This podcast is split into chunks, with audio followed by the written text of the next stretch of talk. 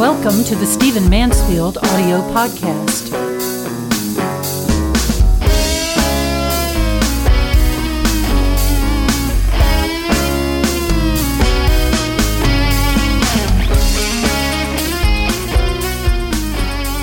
I'm sitting here with R.T. Phillips, a man I've come to know through some travels and uh, some work I've done in Austin, and uh, he was the founding president of Promise Keepers. And as those of you who follow this podcast know, with my new book out, Mansfield's Book of Manly Men, I found myself in the middle of what looks like a new generation's men's movement, and uh, I'm enjoying it very much. But I thought I'd get some perspective from the wise old man here. So, anyway, it's great to have you with us. Hey, tell us a little bit about the founding vision for Promise Keepers, and also add this little bit onto it. Does it look like what you're seeing today? Okay. Well, let me say real quick, uh, uh, Stephen, you you just spoke to about a couple hundred of our guys here at 6.30 in the morning on a monday.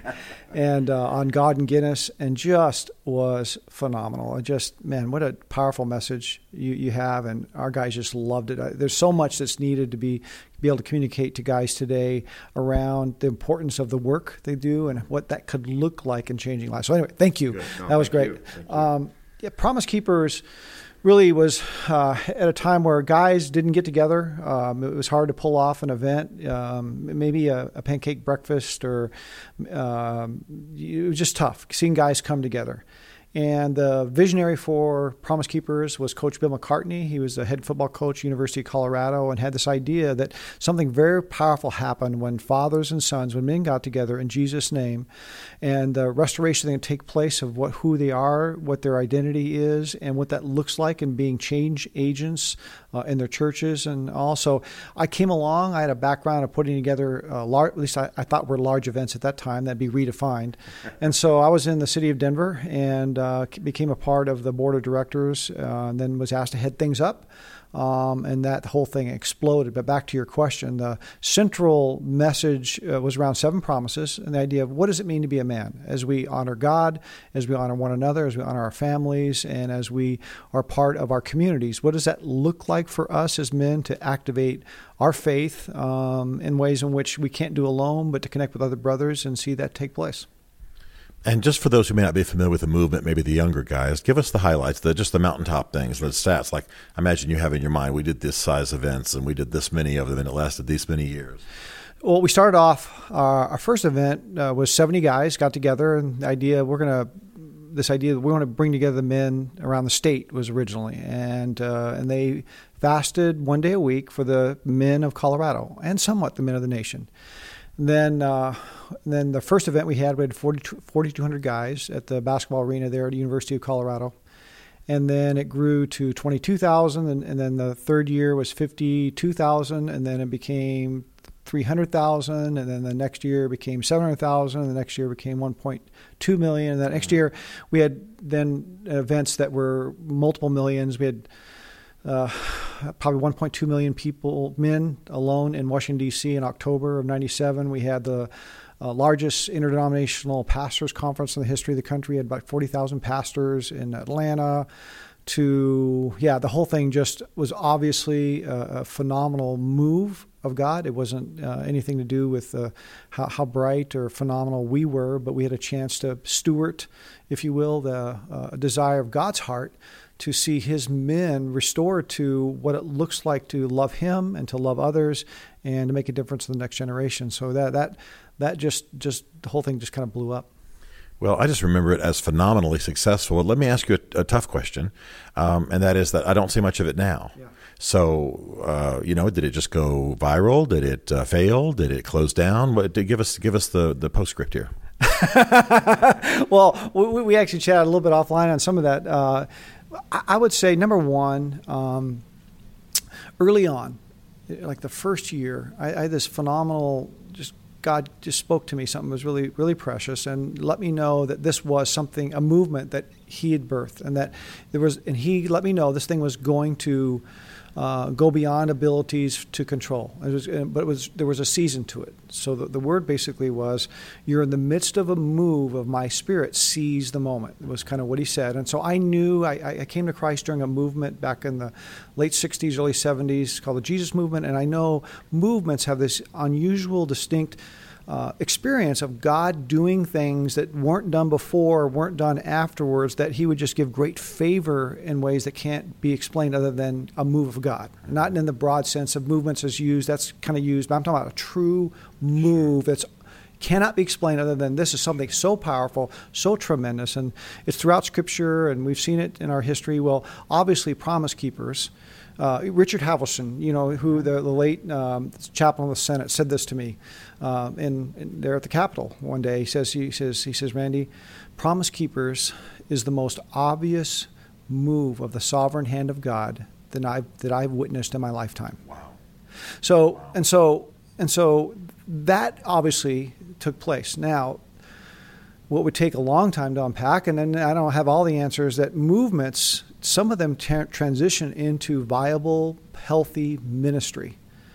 But the same, th- the movement perspectives that got you there, there better be some core elements of being able to uh, some of the things you taught on this morning I thought were brilliant on the, the principles you do out, out of God and Guinness. Well, we didn't, th- there weren't those core principles to say, here's what we believe in, here's firmly the me- core message, let's stay true to it, but not from a movement. Now, what's that look like? In my opinion, it needed to transition into resource, resourcing the local church, helping empower the local church so that these men can take this momentum that they have, this experience of God's presence, the desire, they've many hundreds of thousands of guys came to know Him multiple hundreds of thousands of guys renewed in their commitment to Christ. We saw all those things wonderfully take place. But what's that look like to live that out day to day in the community of faith? And that that's always the local church. That is his big plan, and that's and that that's what that the movement was to bring life and growth, but not become the thing, but become a support. And I think we did not do a good job of transitioning out of movement into empowerment and community on the local level. Okay, all right, that's fair, but still, uh, and it did go viral in a sense, and that it moved into thousands of churches, and is still vi- you know happening today. Yep. Um, okay, final question then: uh, When you look around today, there's a new generation on the rise, twenty somethings, the millennials, and you work with them. We just talked to a, a room that had lots of them there there seems to be a hunger for manhood, uh, even among those who don't know the Lord, even those who, you know, have not been fathered. They're not reading the same books that you and I might have read by Eldredge or what have you, or, or the Mansfield book, recent one.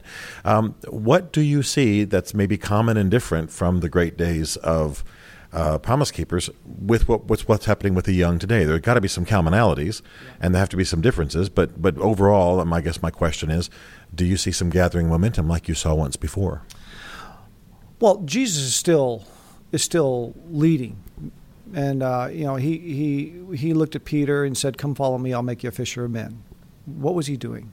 He saw in Peter a desire of significance to make a difference in his life, and he saw that there was a connection. Though that I I I can't do it, but I see something in you, Jesus, that I'm attracted to, that your way you glorify God, the way you speak, the way you help people. And Jesus saw that hunger in him and called that out of Peter. In a man is that need, that desire that God's placed within us to know that way life is and the things that are going on, there's something more. Right?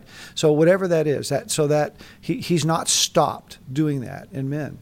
And so there are certain expressions and times like okay, Promise Keepers was a, a, a, very critical time when there was a lot of gender confusion issues, and uh, the, uh, we were beginning to see the lostness of the fatherless generation, boomer generation.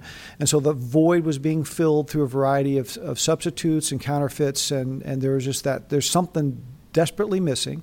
The church, the pastors didn't know what to do with that themselves. I think struggling with their own identities and not knowing how to lead men. What's that look like? I think the the church's approach to transformation is highly academic, can be highly academic, and, and it's not the sweet spot of what gets a guy.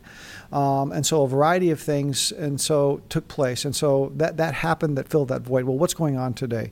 Um, I, I think that that there's certainly a, an incredible hunger um, and desire. I see today, I love this generation that wants to activate their faith in ways of making a difference literally in some of the pain and issues that exist in society. And so I think I see they, they want they want to see if, those that share their love for Jesus, they want to see what's this look like to the hurting? What's this look like in the areas of overcoming sex trafficking or helping a fatherless boy to uh, uh, uh, dealing with some of the, the, issues. What a friend Kenny Luck uh, says that the, to not deal just with the the um, results of the broken male culture, but deal with the root causes. And so, how how does that look like in my life, and how I can make a difference?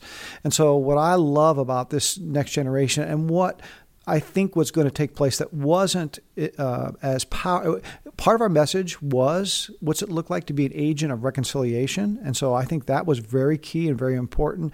But I think the core need to right away help guys like Jesus did with Peter.